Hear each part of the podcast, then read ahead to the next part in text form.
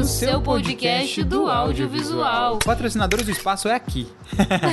Olha só, hoje a gente tem um convidado muito especial no nosso RecCast. Foram aí mais de três horas de live, a gente dividiu em dois podcasts. Eu espero que vocês gostem deste, deste incrível workshop sobre vida, business, negócios, networking. Cara, foi foda.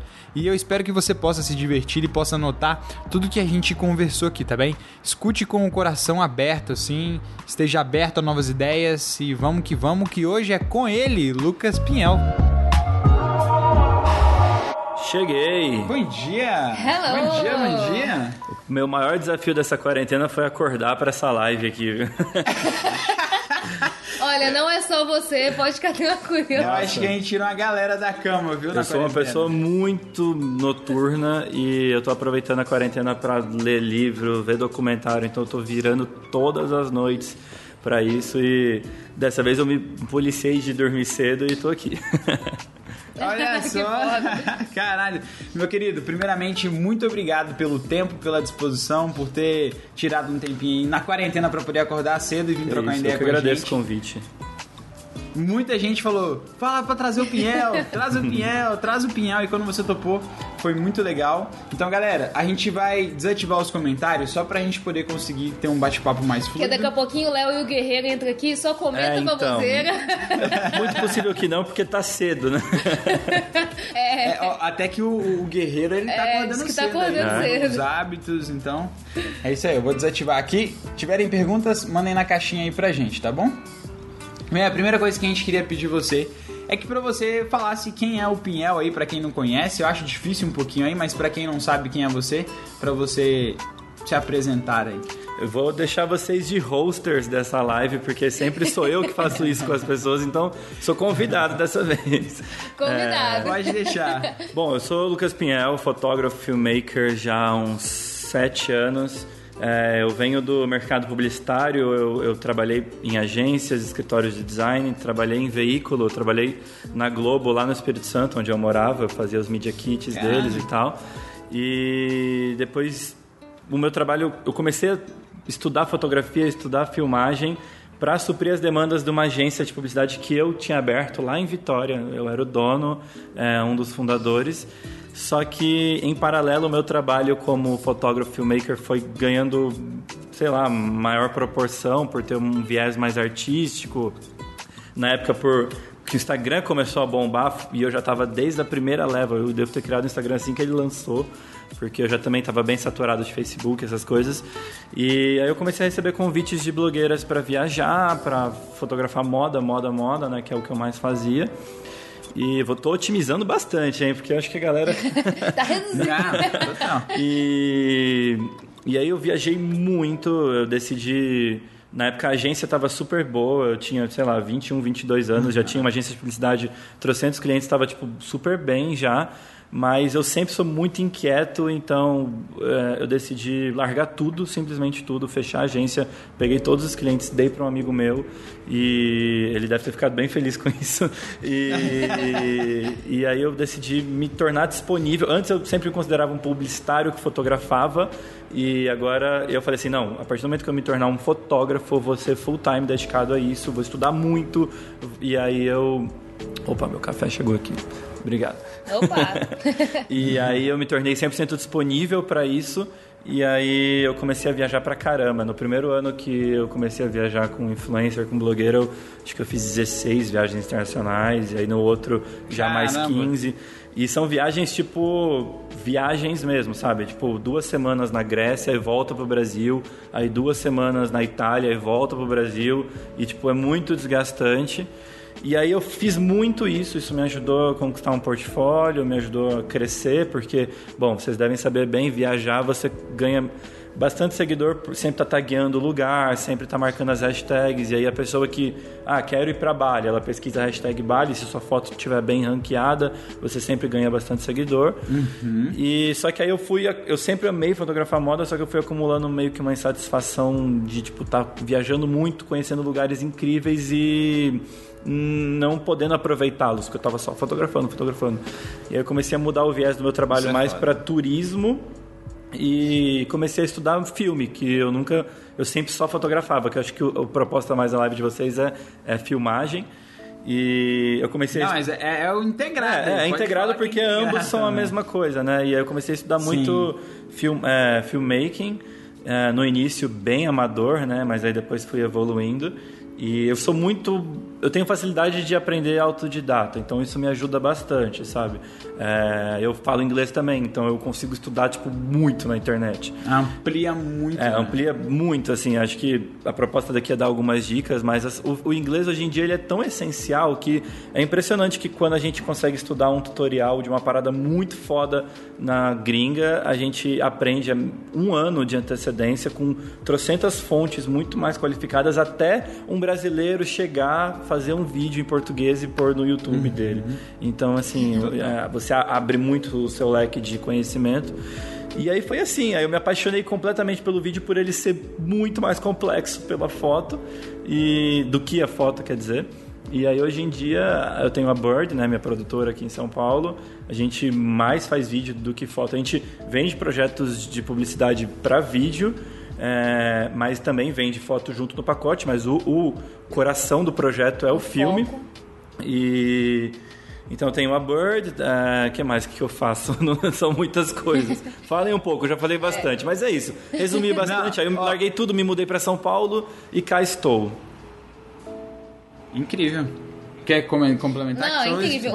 Uma coisa muito legal é que você veio da fotografia pro vídeo. E muitos, a maioria dos fotógrafos, eu vim da foto, o Lucas também veio da foto. A maioria dos fotógrafos que vem pro vídeo, ele traz um pouquinho da composição, ele traz um pouquinho mais da preocupação. ele traz um pouquinho, não, ele traz É. tudo, assim, né? É, eu, eu bato um muito nessa tecla que o, o fotógrafo, quando migra para o vídeo, ele vai muito mais preparado. Porque. Muito é, mais, Eu, muito mais. Bom, eu também dou workshop de vídeo, dou de foto, e eu vejo que o cara, quando ele quer ser filmmaker, ele nunca fotografou e vai direto pro filme. é, ele se encanta de cara com técnica. E aí ele começa a estudar Total. técnica, técnica, técnica. Aí você vê o vídeo do cara, é hiperlapse, transição, color grade, blá, blá, blá, glitch, pá, pá, pá, pá, pá, pá, técnica, técnica, para enfeitar uma parada que visualmente mesmo não tá tão excepcional. E em contrapartida, quando o cara é um ótimo fotógrafo com um senso de fotografia, de, de tudo isso, vem pro vídeo, ele pode fazer um vídeo só com corte seco, um vídeo muito mais estático fica lindo. que fica muito mais lindo. Então, Tem é, um cara que se chama Philip Bloom, que ele é só isso. Sim. O Philip Bloom, ele faz isso, é, é composição, um cortezinho seco, outra composição linda. A galera começa no vídeo, igual você falou, sobre a técnica.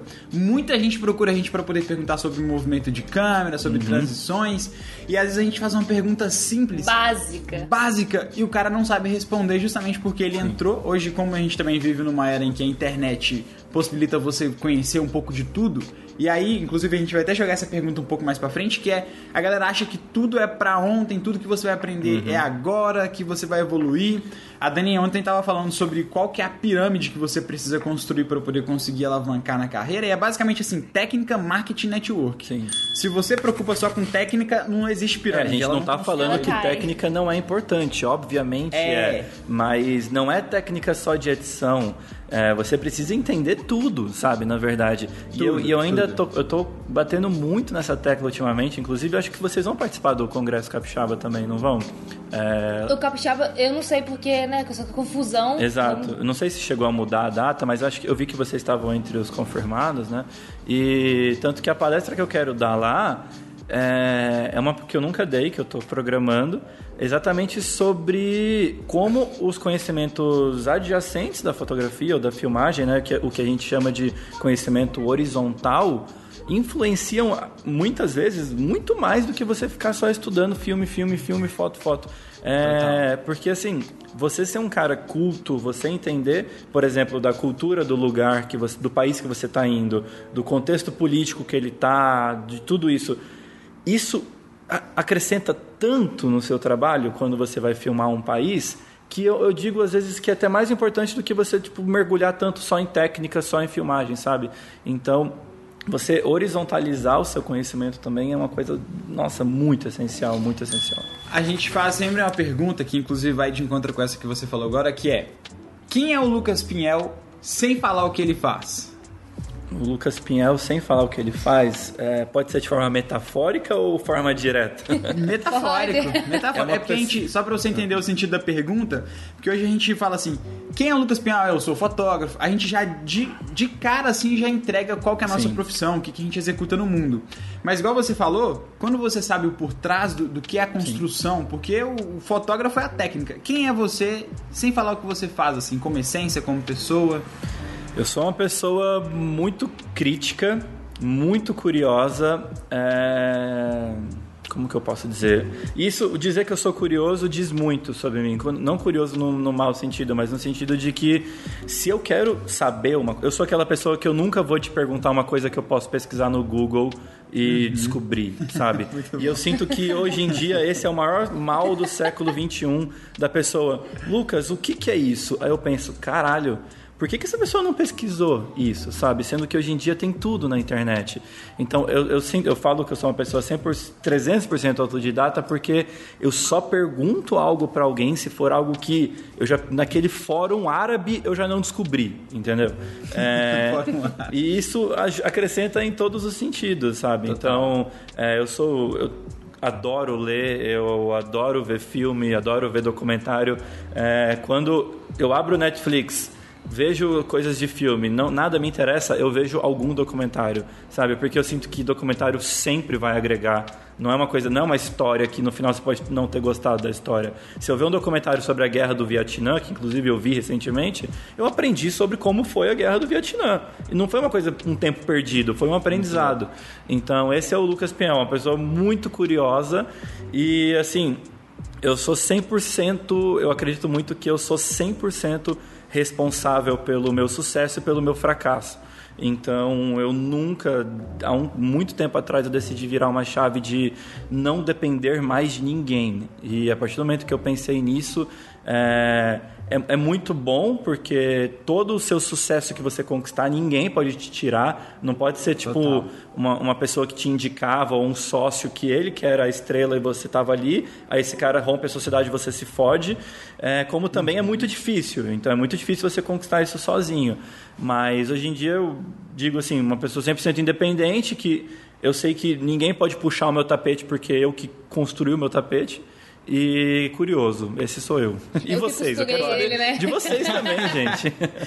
Boa, não, é só porque essas duas primeiras perguntas aí são importantíssimas, até pra galera poder se guiar e pra poder entender é, quem é o Pinhel e o que tá por trás do Pinhel, porque a gente vem sempre falando aqui, velho, que a galera hoje preocupa muito com técnica, Sim. né? Quero fazer, fazer, fazer, fazer isso, mas preocupa muito pouco com quem eu sou como pessoa. Então, na construção das referências, hoje a gente. 100%. A, a galera quer ter uma. uma- um trabalho diferente, mas as referências são, São as as mesmas. mesmas. Então como que eu vou Elas não conseguir? querem ser autênticas, não querem ser autorais, elas não entendem que o vídeo é só uma consequência de tudo aquilo que ela já leu, que ela já viu, que ela já buscou. Então é uma dificuldade muito da galera de se definir além do que se faz, sabe? Sim, então a gente hoje- gosta sempre de começar com essa pergunta. Hoje em dia, por exemplo, eu também mergulhei na época que eu estava estudando vídeo. Você é muito fácil você se é, se encantar pelo mundo das transições de não sei o que, suncoder, blá blá blá. É muito fácil porque é lindo, é bonito, é encantador, é, é inspirador, né? O nosso trabalho consegue inspirar as É pessoas. inspirador. Só que você tem que saber distinguir de se inspirar de fazer igual, sabe? É, e no início, quando eu estava estudando, eu também surfei essa onda. Só que hoje em dia, por exemplo, se vocês forem ver meus últimos trabalhos, é, vídeo do Japão, do Vietnã, essas coisas, esses, esses trabalhos que eu fiz, todos são corte seco. Sabe? Eu decidi otimizar o meu trabalho para que você acabe o vídeo e você, nossa, que legal. E não foi a transição que te encantou, foi exatamente o Pelo lugar. que storytelling, te- né, velho? O storytelling do E vídeo. tu pensa antes também, assim. Hoje a gente fala muito isso. A galera. Hoje você. Tem alguns vídeos que a gente vê na internet que assim, o vídeo tá tudo bem, assim, tem uma cena de drone recuando, do nada o drone faz assim, ó. Sim. E entra um outro take. Aí fica, mano, o que esse cara fez? O que, que ele tá tentando fazer ali? E a galera hoje, além de preocupar só com a técnica, eu, eu tenho muito pra mim que a técnica é uma coisa que você treina em silêncio. Uhum. É tipo aquele tira casaco, coloca casaco em casa que ninguém vai estar vendo você fazer, mas você vai estar ali treinando. Técnica é aquela a outra coisa que a coisa que pessoa você- tem que ver e não saber o que você fez. Ela não tem que ficar na cara. Exatamente, exatamente. E tem muita gente que pergunta, pô, mas você acha que vale tanto a pena às vezes gastar tanto detalhezinho ali pra poder fazer aquilo, sendo que o público final nem vai perceber? A técnica ela tem que ser uma coisa tão implícita Sim. pra poder contar uma história, sabe? É inclusive Transição boa é transição não percebida, né? Eu bato muito nessa tecla. Exatamente. Caralho, isso aí é doido, hein? Isso aí ó, já é um insight pro dia. Transição boa é transição não A percebida. gente tem um caderninho aqui que a gente É, tran- não, não, não, não percebida, mas imperceptível, né? É, por exemplo, eu desculpa te Sim. interromper que você estava no meio de um raciocínio, Não, mas hoje em dia que eu só trabalho com corte seco, todas as minhas transições praticamente são movimentações de câmera. Então, se eu tô vindo de uma movimentação de câmera, um tilt, a minha próxima cena vem de um tilt no corte seco com speed ramp e a pessoa não percebeu. É, só que essa questão ela não percebe, entendeu? É, e aí quando eu no meu workshop de vídeo eu mostro para meus alunos eu venho pausando o vídeo, eu venho devagar, puxando assim. Eles não, eles não acreditam que não tem transição no meu vídeo. Ainda tem pouquíssimas de máscara, porque eu acho que máscara é uma que, se, se for É, feita... é uma junção Se também, for né? bem é. feita, não é percebida. Se, se a, a transição de máscara bem feita, ela também precisa vir de uma mesma movimentação de câmera. Ela precisa vir de uma mesma condição de luz. Você não vai se você fizer uma Ela uma máscara técnica que por trás. se você fizer uma máscara que a cena tá vindo de um pano da esquerda pra direita, aí passa uma máscara e do nada a cena tá indo pra esquerda, da direita pra esquerda, fica zoadaço, sabe? Então, a máscara, obrigado. A máscara ainda precisa de disso, sabe? De, de você entender a técnica. Então, transição boa é transição que não é imperceptível, sabe? Eu defendo muito isso. Dá, essa, frase. Vou deixar vocês tá- com tá inveja aqui agora que vocês estão no Chile, ó. Olha isso aqui. Pô, pão de queijo. Nossa. Nossa. Galera, muito obrigado pela Sacanagem. presença. A gente volta amanhã às 10. A gente, E olha nós somos mineiros, Lucas. Então, Nossa, assim, pão de judiei, queijo sair, judiei. porra. É. Mas tudo bem. Tá saindo fumaça E- aqui, vou olha- esperar esfriar um pouquinho. E, e lá em Minas ainda tem os lugares certos onde você consegue pegar ele, que é praticamente ele é um queijo em forma de pãozinho, sacou? Então, Não, Minas é o, é o local É. pra isso, né? É o canal. É, outra coisa que a gente fala muito também, velho, além só de ter essas transições, porque igual você falou, transição é legal, não é que não é legal, tá, Sim. galera? A gente também utiliza, mas é onde que ela está inserida ali, né? Dentro do seu storytelling. Você tá contando uma história Uhum. e aí você vem e adiciona. Você literalmente leva o telespectador junto com Uhum. sua transição e a sua história. Então, se não tiver as duas coisas muito bem casadas, a pessoa fica meio perdida ali no meio. de- Ou tanta transição, É, eu, eu- ou quando eu tô editando, por exemplo, eu fiz um vídeo de Portugal, né? Que a Sub Viagens me contratou, eu fui pra Portugal, chamei aquele casal de amigos do Explorer Saurus lá, que inclusive muito legal o trabalho deles. E aí é um desafio, porque eu tinha um roteiro que eu ia fazer, Lisboa, Porto, Algarve, o Sul ali. Só que como conectar tudo isso para um storytelling de um vídeo, sabe? E as únicas duas ou três transições que eu fiz no vídeo foi exatamente para estou mostrando Lisboa, estou mostrando os lugares de Lisboa, e aí tá chegando a noite, e aí eu venho de uma transição de máscara que me leva para noite de Porto para entender que tipo eles estavam à noite aqui, aí foram à noite para lá e amanheceu em Porto e continua de Porto, sabe? Então a transição ela é um teletransporte bem pensado, sabe? Você tem que tentar encaixar Sim. e não tipo tô mostrando Lisboa e transição Porto, aí transição coisa, beleza? Dependendo da, da narrativa, tudo é como você constrói uma narrativa. Por exemplo, às vezes eu tenho dificuldade, eu tenho muitos lugares num vídeo para mostrar. E aí eu não vou conseguir fazer um caminhozinho é, normal entre Certinho. todos esses lugares. Então o que eu faço? Eu abro todos esses lugares, então, tipo, eu chegando em Tóquio, eu chegando em Kyoto, eu chegando em Coiso. Então, abro todo. O, o- você tem que pensar como uma narrativa de um filme. Você tem que a- a- é, desatar todos os nós, e aí isso te permite você ir contando quatro histórias ao mesmo tempo. Entendeu? Se, por exemplo, você tem quatro cidades e você só mostra eu chegando em, em Lisboa. Nossa, por que, que eu falei Tóquio depois de Lisboa? Se você começa a história com Lisboa e aí você quer mostrar Porto também, você precisa ou mostrar você chegando em Porto. É, você não pode simplesmente Pra mostrar uma passagem, você, né? Você Uma não passagem pode simplesmente suave. só contextualizar Lisboa e depois já mostrar tipo a história rolando em Porto. Você tem que contextualizar Porto também. Então, por exemplo, no primeiro momento, ou você contextualiza todos os lugares que você vai mostrar e depois vai mostrando os lugares, ou você primeiro começa um e fecha ele, depois começa outro e fecha. Então, essa questão de entender construção de storytelling é muito importante também. A galera tinha perguntado pra gente na última live como construir um vídeo de viagem. Uhum. Eu falei, hoje a gente vê muito vídeo que o cara vai, volta na história, imagina várias coisas. A primeira coisa que vocês podem Uhum. fazer como dica é construir uma narrativa simples. Como que eu faço um vídeo de viagem? Pô, você sai de casa, chega no lugar, depois volta pra casa. Então são três esse, pontos. É, esse é o básico. É, então o que você vai fazer? Você saindo de casa, chegando no lugar, curtindo o lugar e voltando para casa. Essa é a primeira linha de raciocínio da história. Sim. Se a pessoa nunca executou esse básico, ela não vai conseguir construir um vídeo que tem uma outra sacanagem. narrativa, um storytelling. Sacanagem. Meu podcast é sacanagem. Olha a fumaça, a fumaça. Dá pra ver a fumaça aqui? Nossa, mano.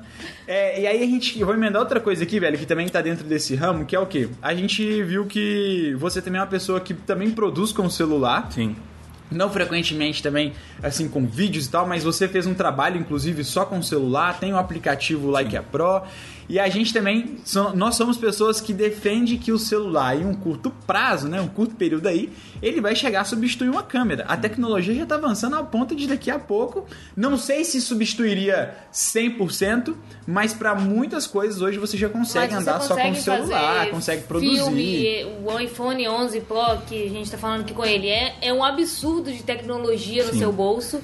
Então, assim, em tão pouco tempo, né? Isso é o mais impressionante, Ex é o que mais me assusta. Isso, exatamente.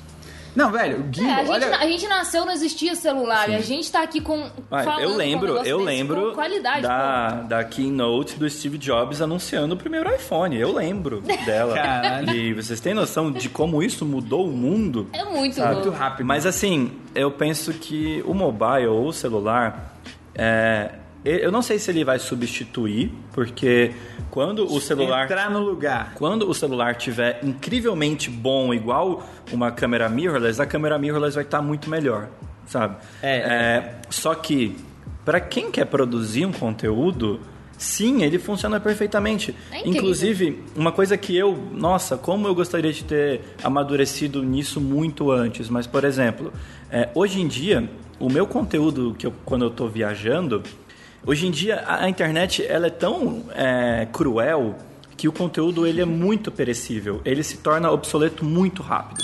Então, se você for para a Islândia, passar duas semanas lá, é, mostrar uma coisa ou outra, chegar, editar o vídeo e tal, o impacto vai ser um. Agora, se você estiver na Islândia, mostrando o seu dia a dia, publicando dia sim, dia não, etc., o seu engajamento vai ser completamente outro. Ele complementa, né? Ele entra como parte do complemento então, que você está tá produzindo. A, a, questão é que hoje em dia o timing é, é, é, o mais importante. E o celular ajuda drasticamente nisso. Se você tem, por exemplo, um iPhone 11 na mão, é, que tem pô, aquela câmera grande angular, que de noite é uma bosta, mas de dia é maravilhosa. é, que a estabilização é incrível. O que eu mais recebo em viagem é, Lucas, você está usando estabilizador? Não, estou com o iPhone na câmera grande angular, gravando pelo rolo da câmera. Inclusive, uma dica legal é que é muito melhor gravar stories pelo rolo da câmera do que pela câmera normal, porque quando você grava pelo Instagram, ele não usa a estabilização de sensor. Quando você grava Sim. pelo rolo da câmera, o iPhone estabiliza o sensor, então fica muito mais estável a imagem. Então, assim, o meu engajamento em viagem é absurdo, porque eu estou real time fazendo um conteúdo de primeira, mesmo com o celular e uma coisa que eu falei que eu queria ter amadurecido antes é que antes eu tinha esse pensamento de chegar de viagem e postar o vídeo da viagem. Isso continua sendo legal. Mas, por exemplo, os meus vídeos que mais bombaram são, foram vídeos teasers da viagem que eu postei durante a viagem. Vídeos de um minuto, de 30 segundos, vídeos de uma cena contínua. Você não deixa a galera desaquecer, né? A galera tá Exatamente. Tá então, eu tava lá na Islândia postando stories, a galera vendo, vendo, vendo o lugar, vendo a história do lugar. Aí eu chego no hotel à noite, pego uma cena contínua de drone muito maneira daquele lugar, edito color grade em música, posto mil comentários. Porque, tipo, a pessoa ela veio sendo preparada, ela veio tendo curiosidade e ela Total. viu o contexto Total. que aquele conteúdo foi construído. Então, engajamento em redes sociais hoje em dia se deve muito ao timing. E o mobile veio. É, e, e se isso. você volta para casa, se você volta para casa e fala, ah, agora eu vou editar, aí você entra naquele ramo Na de demora um pouquinho. Né, né? A galera já. Aí você posta o vídeo, a galera, é, não, foi legal, acompanhei enquanto ele estava lá. Então, Sim. realmente, esse timing é muito legal. E foi legal que nessa viagem você e o Léo fizeram muito isso, né? Sim. Acho que vocês se colocaram para fazer isso. E foi uma viagem que a gente tá conseguiu curtir pra caramba. Foto. Eu filmei praticamente nada, só mais de drone, porque a gente foi mais pra. Era um sonho. O Léo já conhecia a Islândia, mas ele tinha ido na época que ele nem fotografava direito e tal, e aí eu sempre quis conhecer e a gente Nossa, lá é incrível, a né? gente foi é maravilhoso, é surreal. É um playground para produção de conteúdo. E, e além de ser um país primeiríssimo mundo, né? Então, Você tem Não, 4G no país eu fui, inteiro. Eu fui em 2014, também não, não tinha, não tinha nem 4G ainda lá. É, gente- é, e eu quero muito voltar no verão, porque é um país que ele é outro país dependendo da estação do ano que você vai, Totalmente. porque é muito extremo, né? Então foi uma viagem que a gente foi pra curtir, foi uma viagem sem comprom- sem compromisso. E só que assim, eu, eu não fiquei tipo montando gimbal essas paradas porque, mano, eu não queria, sabe? Eu tava na minha viagem. Só que eu falei, mano, vou mostrar os- pelos stories porque é o que é o que dá, sabe? E, na, e ainda, por exemplo, usando o Reels do Instagram, né, que é o Cenas, é, que ele ainda possibilita seu stories viralizar, né, que, que vai pro, pro explorar. Teve stories meu da Islândia que deu 800 mil views. Eu nunca tive isso na minha vida. Caralho! Tá? Eu nunca tive isso na minha vida. Caralho. Então, assim, você pensar, mano, eu posso fazer o post que for, o super vídeo que for. A porra de um stories meu. Posso falar palavrão aqui? Tem, tem criança? Pode, pode, claro.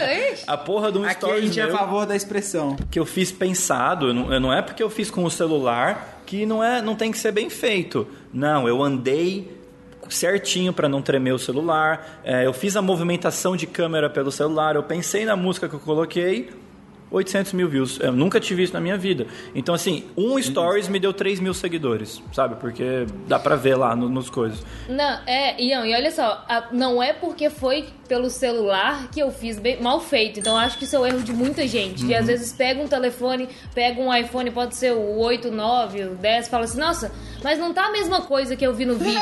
Sim. Então é exatamente por isso, é por não tratar a sua câmera como uma câmera, o seu celular como uma câmera, né? Então essa questão do, de ver a transição, de ter um carinho que seja, até de travar a exposição, faz muita diferença. E tem muita gente que ainda não entende. E esse- tem muita gente esse- não sabe tratar. mexer no todo o potencial que o celular tem hoje em dia. Então não é porque eu vou fazer com o celular que eu vou fazer. Ah, vou fazer com o celular. Não, vou fazer tão sério quanto eu faria com a câmera. Só que com a facilidade de eu tirar do bolso, ligar e começar a gravar, E sabe? ligar. É, então, assim, é, pensar nos stories, o Instagram, a partir do momento que ele abriu para stories, ele começou a ter stories, quem não se adaptou, cara, não surfou uma onda absurda. Por quê? Isso já vai até conectar com o primeiro assunto que a gente falou. Porque ele é real time, as pessoas não conseguem se contentar só com ver o que tem no feed, porque é pouco, é, é enjoativo. Então ele precisa. Ainda mais na quarentena. Ainda mais na quarentena, então ela precisa de um plus, ela precisa de um conteúdo de qualidade diário hoje em dia, é, porque virou o Instagram virou assim a fonte de, de consumo de conteúdo das pessoas. E o, e o segundo é que que eu bato muito na tecla, isso volta para o primeiro assunto que a gente falou. Eu não consigo gostar de uma pessoa do trabalho de uma pessoa que eu não goste da pessoa. E quando eu digo isso, não é porque, ah, Lucas, Uhum. você seleciona quem você gosta, quem você. Não, é porque não tem como distinguir o seu pessoal do profissional. Total, Então, por exemplo, total. se você no pessoal é um cuzão, é um escroto, mas tem um trabalho lindo. Eu não consigo. Assim, é, não mim não fecha a conta. Agora, se eu vejo que você é um cara culto, você é um cara, tipo, educado, um cara ou uma menina, enfim. É, não que você precisa ser sempre politicamente correto, mas eu falo, não tem como no, no meu pessoal eu ser de um partido, no profissional eu ser de outro partido. Tem que, tem que conversar o meu pessoal com o profissional. Sim. Então, o Stories, ele, ele, ele trouxe para nós quem é o profissional que está realizando aquele trabalho. E eu falei muito isso nos podcasts que eu fiz aqui em casa e tal, que a partir do momento que você mostra como foi o perrengue de fazer aquilo, você contextualiza o seu seguidor de como foi fazer aquilo, você mostra e você mostra o resultado pronto, um, ele vai te admirar muito mais. Dois, ele vai engajar muito mais. Jornada do herói, né? Você Exatamente, você cria uma jornada do herói. Então hoje em dia, quando eu posto um vídeo de viagem, tem 800 comentários. Os meus do Japão, cara, teve 2.500 comentários. Eu, cara, eu nunca tive isso na vida, mas foi a partir do momento que eu comecei a mostrar mais o Lucas humano, que é uma parada que eu não gostava, eu não me sentia, eu sou Doido. tímido. O Lucas profissional consegue dar palestra, o Lucas humano é tímido pra caralho. a partir do momento que eu comecei a fazer isso, o meu trabalho começou a deslanchar mais ainda. E isso é, muito importante porque es- é- essa coisa de pessoas gostam de pessoas, pessoas se identificam com pessoas Uhum. porque elas também são humanas. Porque a gente tem muito essa coisa de endeusar, né? De falar, nossa, olha lá, o Lucas tá em Dubai. Não, ele passou o perrengue igual a gente, ele teve uma trajetória. Uhum. Então essa questão do stories, de mostrar a cara, de mostrar a vida, mostrar os bastidores, ela quebra um pouquinho dessa coisa do, do patamar e te coloca no mesmo patamar, só que com uma trajetória Sim. um pouco maior. Então a galera tem que entender isso. Eu acho que é, é a trajetória e também eu acho que depois que você começou a mostrar mais você nos vídeos, eu acho que também engajou muito mais porque a galera se identificou de você viajando Sim. e não tem as imagens bonitas, mas também tem o Lucas participando da Sim, viagem. é, isso foi É, uma coisa. gente- Ah, desculpa, falei. Depois eu compro. Não, não, pode, pode emendar que depois eu emendo aqui. Não, eu aparecer nos vídeos, por exemplo, foi um desafio, porque antes eu tinha uma personagem, né, que era consolidada em todo o meu trabalho, e eu passar a aparecer não foi porque eu queria, eu nunca quis, mas é porque tem o seguinte, tem uma questão muito perceptível e muito concreta no fato de ah, eu precisar aparecer pontualmente. Se eu mostro um vídeo para vocês do Japão, por exemplo, e aí eu mostro, ah, tô, tô mostrando o Japão, a feira de comida e tal. Só as cenas bonitas, vai parecer um slideshow de imagens bonitas do Japão. Só que aí voltando para o storytelling, se eu tô mostrando o Japão, aí eu mostro o personagem chegando na feira de comidas, pegando o pão de queijo japonês, cheirando, aí corta e mostra comidas da feira, a pessoa que está assistindo, ela sabe que ela está vendo pelo olhar do personagem. Então é outra percepção do vídeo, é outra percepção. Anotem isso aí, viu, galera? Olha que sacada. É outra percepção. Então, mostrar eu não sou o protagonista do vídeo. O protagonista do vídeo é o Japão. Só que eu sou o personagem que está vivendo aquilo. Então, eu preciso Uhum. aparecer em cenas pontuais para que eu continue costurando o elo entre você está assistindo, mas você sabe que você está vivenciando aquilo pela minha pele, sabe? E isso cria um apreço muito Total. maior da pessoa pelo vídeo. Isso é uma coisa que eu precisei aprender a aparecer, até porque eu não sou modelo, eu não estou em forma, é muito difícil. Só que me ensinou muito direção e, e fotografia tendo que aparecer, porque é, eu, eu pedi para alguém me filmar. É muito diferente de você estar filmando, Aham. porque você tem que saber pedir para a pessoa a movimentação, a movimentação da câmera, em que, em que, eu- em que terço que eu vou estar na imagem, é, o modelo, na maioria das vezes erra, então eu pa- passei a aprender a me colocar na pele do modelo, sabe? Então me ensinou muito ter que aparecer e foi muito legal. Os vídeos, por exemplo, dos de viagem que eu fiz com o Saul para o Vietnã, é, para o Catar, é, o Saul ele é um assistente meu. A, a, a história do vídeo, onde a gente vai, o que vai filmar, com que lente vai filmar, é tudo responsabilidade minha. Eu falo, Saul, ponha 35mm, faz um tilt com pan, com isso, com aquilo, nesse lugar aqui. E a partir do momento que eu tenho que aparecer, eu tive que estudar muito mais direção de fotografia, muito mais movimentações de câmera. Então, me ensinou pra caramba, sabe? Foi, é um desafio bem legal e Assim, não é, por, não é porque ah, agora o Lucas quer ser o protagonista, não, mas é porque precisa ter esse elo, sabe? Precisa. Os vídeos que, por exemplo, é, eu apareço e os que eu não apareço, os que eu apareço engajam muito mais. E por que que engaja muito mais? Não é porque o povo, É, e se- porque o povo quer ver o Lucas, é porque eles. E o que a gente fala também é que se a um ideia for aparecer, que apareça também, assim, né? Porque tem muita gente que vê isso como um problema. Eu vejo mais como um complemento. Isso que você falou de, de engajar, eu, por exemplo, me conecto mais com os vídeos seus que eu vejo você atuando, vejo você na viagem, do que os vídeos só que você fez do lugar que é bonito, sabe? Eu prefiro muito mais essa conexão. A gente fala. a- a- na live anterior, inclusive, a gente tava falando sobre isso, que é você se colocar na frente da câmera também, porque você sempre tá aqui, né? Sim. Sempre tá aqui segurando, filmando. Quando você tá aqui, você entende muito bem como que as pessoas se comportam. É outro Então, mundo. Você, aprende a direcionar mais o seu cliente, porque você sabe como é incômodo você estar em frente a uma câmera. Você sabe direcionar mais o que ele vai fazer, como que ele vai aparecer. Eu, por exemplo, quando a gente começou, nós temos esse projeto que é o Casal Hack, E o Lucas, ele foi meu professor, ele começou muito antes no vídeo, então ele falava muito bem pra câmera, porque ele começou muito antes. Eu detestava Sim. aparecer na frente da câmera, eu detestava falar. Eu tinha vários preconceitos comigo mesmo, por ter a língua presa, por não saber como Uhum. me comportar exatamente. A gente não é modelo, a gente não é criado na frente das Não. câmeras. Então, esse você aprender é uma quebra de paradigmas constante e é uma evolução também pessoal, eu acho, porque depois que você faz isso, você faz tudo em frente à câmera. Faz então, tudo. E uma dica, inclusive, pra quem tá em casa que fala: Ah, pô, mas eu não viajo, eu não tenho uma pessoa pra poder me filmar. Porque eu tenho eu pra filmar a Dani, ou a Dani pra poder me filmar.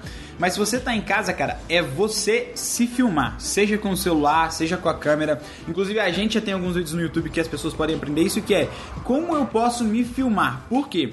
Quando a gente tá viajando, a gente fica com esse olhar aguçado. Só que se você não treinou isso previamente, né? Você não aprendeu sobre storytelling storytelling previamente, você não vai conseguir executar isso na viagem. Cada lá na grande segundo lá das- fora você tá perdendo dinheiro, você tá perdendo tempo. Tá então você tem que perdendo. saber exatamente Lá você tudo só que tá executa. Exato. galera, lá você perde em dólares. A gente em dólares. Você perde em Vale dólares. 8 reais em vale muitos reais.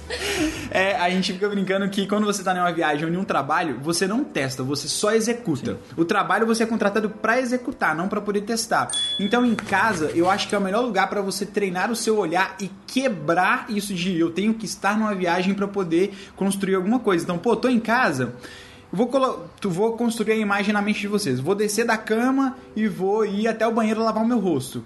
É uma ação simples, mas que se você conseguir fracionar essa ação e conseguir construir, sei lá, quatro takes, quatro takes de Quatro você indo até o banheiro em quatro ângulos diferentes e pensar como que um diretor de cinema mostraria, por exemplo, eu colocando o pé no chão ou o pé na pantufa, eu caminhando pelo corredor, como que o diretor mostraria isso? Se você conseguir executar isso em casa, quando você chegar numa viagem para poder executar, você já vai conseguir ter um passo muito maior. Porque você não vai chegar lá e ficar pensando, cara, o que, que eu preciso é, filmar, por onde que eu vou começar? Não, você já Mas sabe sem ser prolixo, né? Porque eu vejo que muitas pessoas erram muito sendo prolixas no sentido de. O é, que é ser prolixo? ser pro- Gastou palavra aí, nova aí. caralho. Ser prolixo é, por exemplo, uma pessoa prolixa é aquela que ela demora dois minutos pra te falar uma coisa que ela poderia falar em 15. É, então, Show. por exemplo, eu não preciso, se eu mostro que eu estou abrindo a porta, eu não preciso mostrar eu fechando a porta, eu pegando na maçaneta, é, a não ser que aquilo faça sentido pra história ou para o que você quer contar. Então, isso falta um pouco nas pessoas hoje em dia que elas mostram, tipo, ela andando, aí ela chega no lugar, aí ela olha o lugar, aí ela pega não sei o que, ela faz aquilo, né? Aí você, caramba, a pessoa tá ser- chegando no lugar Não há 30 chega. segundos, já chega logo, porra, sabe? Chega logo nesse lugar. Então, entender otimização do vídeo é muito importante. E sobre o que você tava A falando da Globo- pessoa aparecer também, é, eu acho que é só importante frisar uma coisa. É muito legal aparecer, mas você tem que ter em mente 100% de quem é o protagonista do seu filme. Do- os- o protagonista dos meus filmes são os lugares, não é o Lucas. O Lucas é um personagem do, do filme, é um coadjuvante. Só que aí eu vejo que a pessoa ela se encanta, talvez pelo ego, ou não sei, de sempre estar aparecendo, que você acaba vendo um vídeo do Lucas na Islândia, não um vídeo da Islândia com o Lucas. Isso faz total diferença, Isso é porque muito importante. eu quero muito ser lembrado pela- admiração ao meu trabalho, não a admiração a mim. A admiração a mim é consequência da admiração ao meu trabalho. E não tem como você forçar as pessoas te admirarem, porque você é uma pessoa. Sabe? Eu não quero que a pessoa veja, nossa, olha o Lucas andando, olha o Lucas subindo a montanha, olha o Lucas. Ele anda tão perfeito. Nossa, que lindo! Não, gente, não tentem. Isso, isso é, uma, é um mar- é você ficar martelando o seu ego na cara das pessoas, sabe? Você tem que ver, tipo assim, olha que lugar foda, olha que imagens lindas e olha quem tá fazendo, sabe? É diferente, é diferente você a forma de você contar Muito a doido. história. Então, não, Total. não tentem ficar martelando o ego nas pessoas. Você tem que martelar o seu talento nas pessoas e aí a admiração vai vir por fora, sabe? Então, Um é- sitezão aí, né? é, são amadurecimentos que eu tenho em casa. Mas Eu acho do caralho, velho. É, você basicamente usa o personagem pra poder guiar o olhar da pessoa até o ponto principal, que é o que você quer, né? Que é o protagonista Eu, eu acho que isso. É, e isso. Até se você for. Quem for criar em casa pra poder treinar esse storytelling, é só você pensar qual que, o que finalmente você quer mostrar. Você vai começar a construir a história, mas o que você quer mostrar no final das contas. Você falou esse negócio do tempo, né? Em quanto tempo você consegue construir aí? A, a gente fez um trabalho com a Globo. O último trabalho que a gente fez com a Globo lá em Minas foi. Eles chegaram e a gente falou: Lucas, a gente tem que fazer um comercial aqui. A gente tem 46 segundos de, de espaço para poder fazer, só que eu preciso de 33 segundos para você contar uma história. Porque Serão- vai vir a, a marca da- do evento depois. É, são quatro ou três personagens? Eram quatro. São quatro personagens e você tem 33 segundos pra poder mostrar ele saindo do trabalho e chegando em casa. E ligando quatro a TV. personagens e 33 segundos ligando a TV. Velho, a gente foi pra casa, tipo, Fritou fudeu, porque como... É, porque a gente tinha que mostrar uma ação da pessoa fazendo, é, executando esse, é, esse trajeto até chegar em casa e todo mundo ligar a TV. Então, é muito É, disso, um- assim, como que eu vou contar um, um curto espaço de tempo? Um ótimo desafio, inclusive eu faço isso no meu workshop. É, eu, eu- a gente desenvolve junto com os alunos um vídeo de um minuto, com uma, depois uma redução de 30 e uma redução para 15. E isso é muito legal porque você, quando está editando um vídeo, você tem que saber o que, que é essencial daquele vídeo. Essas cenas são essenciais. Essas cenas são pontos-chave do meu vídeo que, se não tiver essas cenas, ele não vai fazer sentido. E a partir disso, você sabe quais cenas você pode enxugar. E aí você vai enxugando, você vai enxugando. Então, quando eu Você falo. trabalha o desapego também, né? Quando eu falo que um vídeo não pode ser prolixo, é porque, cara, é muito. Ao mesmo tempo que é filha da puta pra caramba, é muito legal o feed só poder ser um minuto. Porque é um desafio do caralho. Como Desafio. que eu mostro um vídeo do, de Tóquio, que é uma puta cidade, em um minuto? E é muito legal porque ele só vai ter um minuto. Mas se seu vídeo não for bom nos primeiros 5, 10 segundos, a pessoa. O Instagram, a facilidade da pessoa Já. sair do seu trabalho, a retenção dela é, é- é muito difícil. Diferente de, por exemplo, do YouTube, que a pessoa ela vai para ver o seu vídeo. Então, se o seu vídeo pode ser ruim até o meio, a pessoa continua assistindo. Cara, no Instagram, se seu vídeo começar ruim, é, se um vídeo que eu tô vendo Já no Instagram. ficou chato? Se ele já ficou chato com 5 segundos, 10 segundos, eu já pulei. Eu sei que eu não vou aguentar um minuto assistindo aquilo. Então, você saber que é importante, você não ser prolixo no seu trabalho é muito importante. Só que, outra coisa, as pessoas, mas, meu Deus, como que eu faço isso, não sei o quê? Fazendo, sabe? É, você só adquire essa experiência fazendo. Então, a galera... E observando o processo, né? Eu- eu- Porque você Ah, faz, e se você só fizer e não, não, não observar o que, que você fez ali, observar, pô, qual o momento que eu errei que eu posso consertar Você no não próximo? consegue crescer. É, é porque a gente fala que é, é, um, é um barco, né? Você tá, num, você tá num barquinho e você tem dois remos. Se você rema só pro lado da execução, você fica girando no mesmo lugar. Então você tem que girar pro lado da execução e girar o da observação também. Senão tu não anda pra frente, você fica girando no A mesmo internet ela cria uma pressão nas pessoas que estão começando de meu Deus, eu não eu vou quero começar muito a filmar, mas eu não vou conseguir filmar hoje igual o Lucas, igual o Casal Rec faz. Só que galera, quantos anos você estão de, de profissão já de, de carreira? Quase 10 anos. Eu, eu tô há sete nisso. Então, assim, se você pegar o meu Instagram, pegar o de vocês, eu tenho certeza. Desce lá, vocês vão ver muita bosta. Só que a única forma de você melhorar é você odiando o trabalho passado que você fez. Então, não tem outra forma de melhorar se não for fazendo, sabe? E Então, assim, como que eu vou conquistar essa expertise de otimização dos meus vídeos? Eu olhando um vídeo de uma viagem passada minha e falando, nossa, acho que eu podia ter cortado um pouco mais essa cena aqui. Acho que eu não precisava ter mostrado eu chegando tanto naquele lugar. E aí no próximo vídeo você já não comete os mesmos erros. E aí no próximo você não comete os outros erros.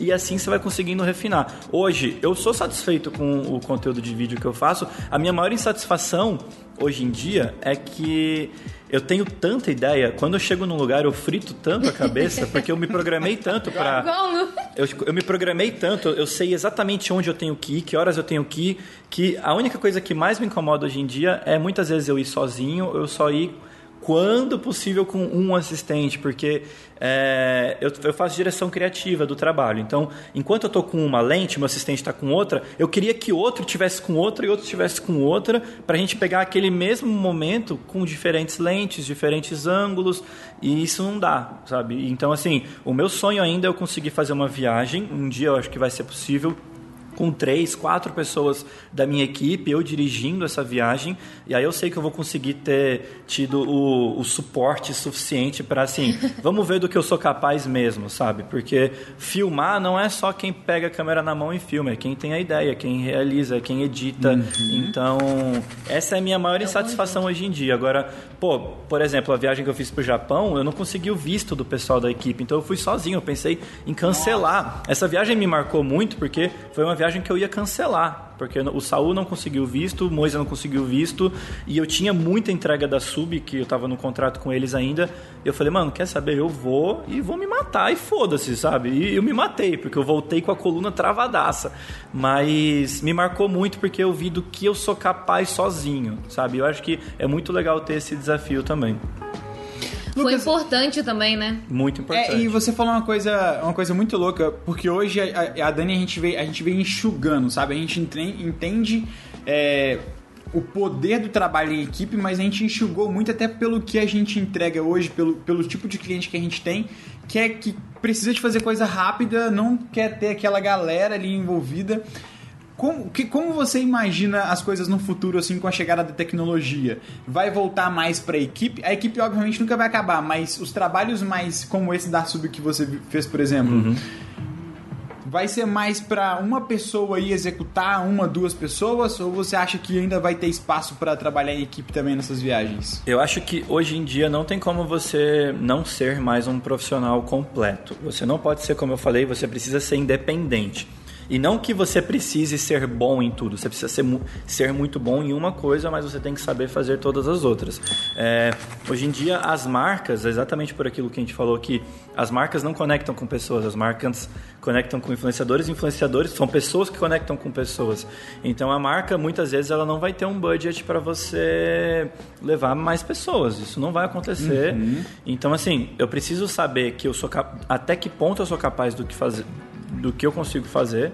É, eu sei filmar, eu sei fotografar e eu sei que se eu for sozinho, é, eu só vou conseguir pegar um lugar, um pôr do sol sozinho, trocando. Ou eu fotografo ou eu filmo o pôr do sol, sabe? Não vai dar pra fazer os dois. Uhum. Então. Ou se fotografa, ou você filma, ou você voa o drone. Ou eu faço é. stories e mostro ainda. E, e cara, eu, eu, eu, eu acho muito engraçado que as pessoas passam a admirar o meu trabalho quando elas tentam fazer igual, porque é, não que seja muito difícil, gente, não estou falando isso, mas é porque como mostrar, é complexo. como mostrar stories pra caralho do lugar, ainda chegar com uma foto bonita e um vídeo.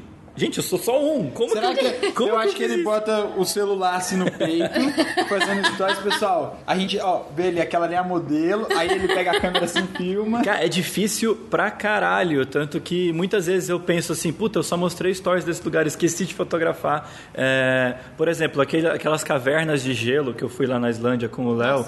É, a gente não filmou. Cara, foi um lugar tão surreal que eu mostrei os stories, fiz umas fotos, a gente ficou, a gente falou, cara, vamos, vamos curtir o lugar, sabe? E foi uma experiência que, tipo, a gente, você tem noção do que chegar num lugar e você arrepiar, sabe? Foi isso. E eu falei, mano, não adianta, é injusto eu tentar filmar esse lugar, porque ninguém vai conseguir sentir essa energia, sabe? Então, só para voltar na sua pergunta, hoje em dia você precisa ser um profissional completo que voltando àquilo que eu falei, você precisa ser independente. Eu não posso ser um puta fotógrafo, mas eu só consigo fazer um bom vídeo quando eu levo o meu assistente, porque sempre vai ficar aquela sensação de putz, eu dependo de alguém. O meu trabalho ele é muito melhor quando eu levo um assistente. Mas eu sei que se eu não puder levar, eu também vou conseguir fazer dentro do que eu sou capaz, sabe? Então, foda. É, é legal você saber gerenciar é, a expectativa do seu cliente também. O seu cliente, Lucas, eu tenho mostrar o que é possível entregar com o que Exato. você está levando. É, eu acho que o diálogo com o cliente é uma das coisas mais fantásticas. Se você falar para o cliente, ó, oh, cliente, dá para fazer com X, só que com X só vai eu. E indo só eu, dá para fazer isso, isso, isso, fica muito legal também, não fica ruim. Mas com 2x eu consigo levar o meu assistente, a gente consegue fazer isso aqui. Com 4x, cara, a gente faz o melhor vídeo de todos. E muitas vezes as pessoas não conseguem vender projetos para os clientes porque elas simplesmente não conseguem agregar valor ao projeto.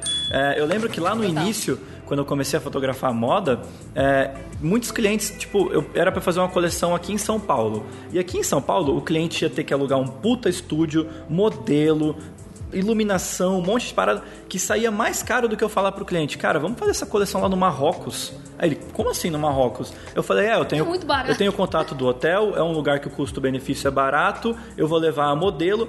Ficava elas por elas e o cliente tinha a coleção dele fotografava no- fotografada no Marrocos. Então você precisa saber agregar valor ao trabalho e vender, porque se eu falar pro cliente, não, vamos fazer aqui em São Paulo mesmo. Agora, se eu falar pra ele, ó, seu vestido vai estar num deserto lá no Marrocos, vai ajudar a vender mais, vai ajudar a agregar para a proposta daquela coleção. Então, falta essa expertise de venda nas pessoas. E aí, voltando mais uma vez para aquela questão do conhecimento horizontal. Eu sou publicitário, eu sei vender, É isso que eu ia entendeu? perguntar então, agora. eu, eu sei, tem muitas pessoas que são puta fotógrafos, mas, cara, hoje em dia, pra ser bem sincero, hoje É a em dia... pirâmide, ó. Você tem técnica, não tem marketing nem network, você não sabe Exato. falar do seu Hoje trabalho. em dia, eu- antes eu, eu defendia que fotografia era 50%, edição 50%. Não, hoje em dia eu acho que fotografia é 30%, edição 30% e saber ter um conhecimento complementar de venda, de posicionamento, de networking é 40%. É mais. Eu, eu eu vejo pessoas Total. que têm 40% de networking, 30% de fotografia e uma péssima edição, mas essa pessoa tá dando certo. Tem pessoas que têm uma puta edição, networking e é um mau fotógrafo. Agora, quando você consegue ter networking, boa fotografia e edição, cara, você deslancha. Então, é dizer, você tem que saber se vender, você tem que saber. E como que aprende isso? Estudando. Como que você aprende isso? Experiência. Estudando. Sabe? Não tem Obrigado por como, reafirmar. é. A galera fica perguntando pra gente, pô, essa, você deve receber isso também. Como que eu faço pra poder começar? Foi, cara, a primeira coisa pra. A gente fez um Pinhel Flix também aqui antes de- da entrevista. e a gente tava vendo que você também fala muitas das coisas que a gente sempre fala pra todo mundo. E você executou, né? Pô, você começou fazendo vídeo porque você tava curtindo. Pô, tô curtindo aqui, começou a gerar vídeo sem ser pra cliente. Hoje a galera já chega no universo do audiovisual e já quer fazer um vídeo pra vender, sem saber vender, sem ter um vídeo pra poder mostrar, e aí não sabe o que, que eu vou fazer. E aí depois fica, é, vem perguntando, né, como eu faço pra poder conseguir um cliente? E é muito disso que você falou. Primeira coisa, pra você conseguir cliente, você tem que ter o que mostrar. Que na nossa área não funciona. Ah, pô, eu faço vídeo. Posso ver o seu vídeo? Não tem. Então, assim, primeira coisa, tem um vídeo para poder mostrar. Depois disso, é você estudar técnicas de vendas. A gente vê que tem muito videomaker muito foda, muito videomaker Tá talentoso. estagnado porque não sabe vender, não sabe se vender, não sabe não sabe vender, valor, mas não, sabe se mostrar o seu posicionar. valor. Aí o cliente entra na rede social É. do cara, o cara tá, tipo, Nossa. zoando pra caramba, é, sendo completamente. Não é que você tenha que ser Foto sem politicamente correto. camisa. Não é que você tenha que ser politicamente correto, mas você precisa ter bom senso de uma marca nunca vai atrelar a imagem dela a uma pessoa que está fazendo coisas polêmicas. Por exemplo, pra vocês terem uma ideia aqui, cara, isso eu, me chocou. Eu fiz uma campanha com o Google é, para o lançamento da parceria deles com a Motorola. Eu fui o garoto propaganda da campanha, é, do, eu tinha que mostrar como fotografar com o novo celular da Motorola, enfim. E aí, numa das reuniões no Google, a diretora do Google falou, Lucas, cara, vamos assinar já, adoramos seu trabalho, etc, etc. A gente só queria te pedir uma coisa que eu tô até sem graça de falar. Eu falei, caralho, como assim? Que medo, o que, que ela vai pedir? Aí ela, tem três tweets seus de 2006 que a gente queria que você apagasse. Aí eu, quê?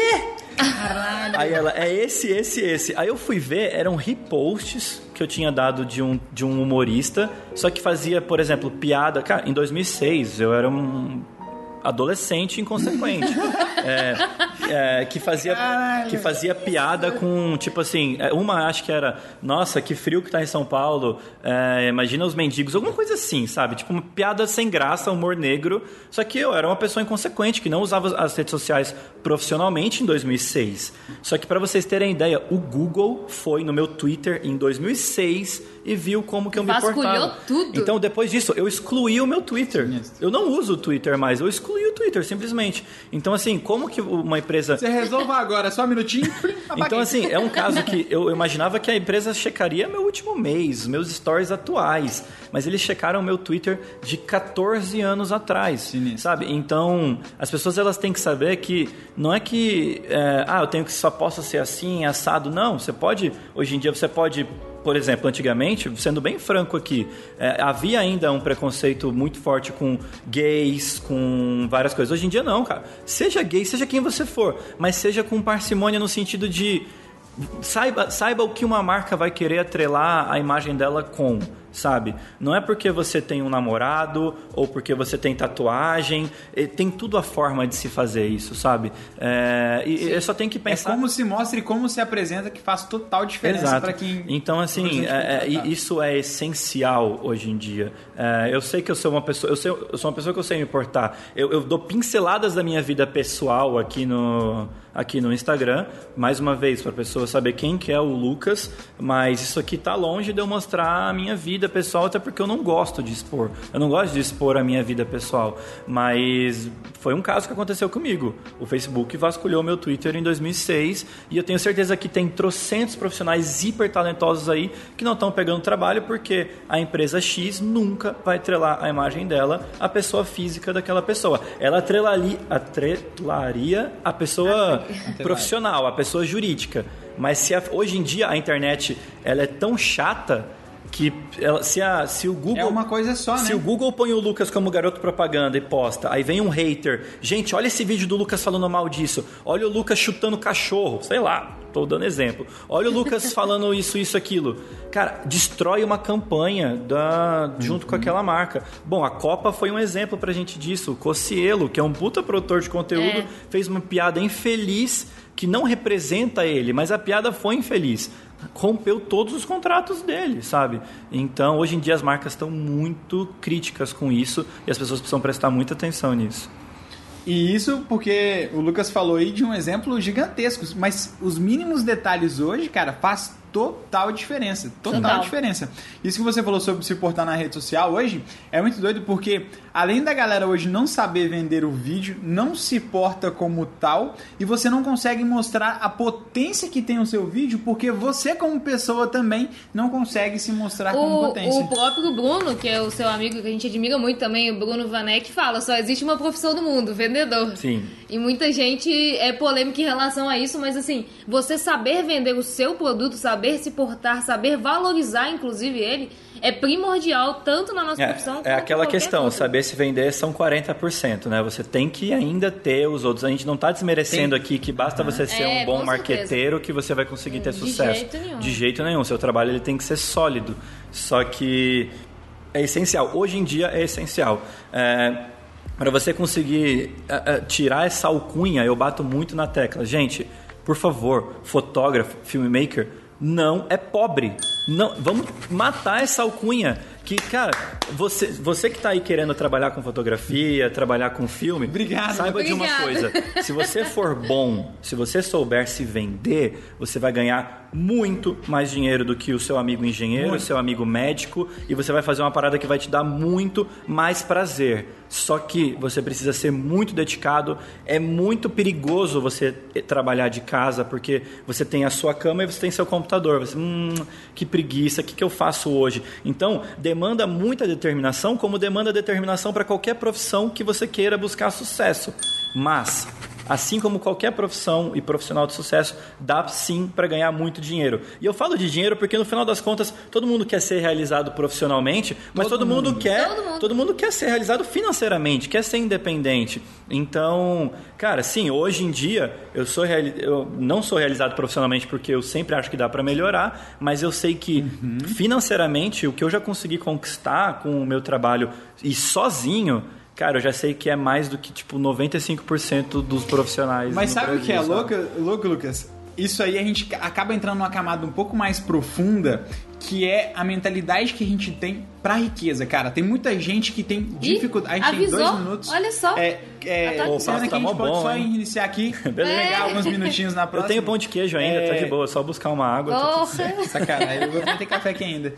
É, a gente acaba caindo numa camada um pouco mais baixa ainda, que é o- o- a, a dificuldade de aceitar a riqueza ou a dificuldade de saber que você pode ser rico também. Porque tem gente que te- quer ter as coisas que os ricos têm, Sim. mas sem falar, sem, sem querer que as pessoas apontem e falam, hum, ele é rico, sabe? Eu tenho uma opinião não, bem não, legal não. com isso. Eu tenho uma opinião bem legal formada com isso, só que eu assim, acho que a "Ai, live vai eu comecei encerrar. com uma câmerazinha, aguinha. É, vamos, vamos Deixa- encerrar vamos come- aqui. Eu Galera, vou buscar minha garrafa tá aí, ó? d'água. Recomeça aí, eu vou Eu buscar minha também vou garrafa d'água e a gente retorna, porque eu tenho uma opinião. Eu sempre tive muito medo de mostrar as minhas conquistas. Eu sempre tive muito Eu receio.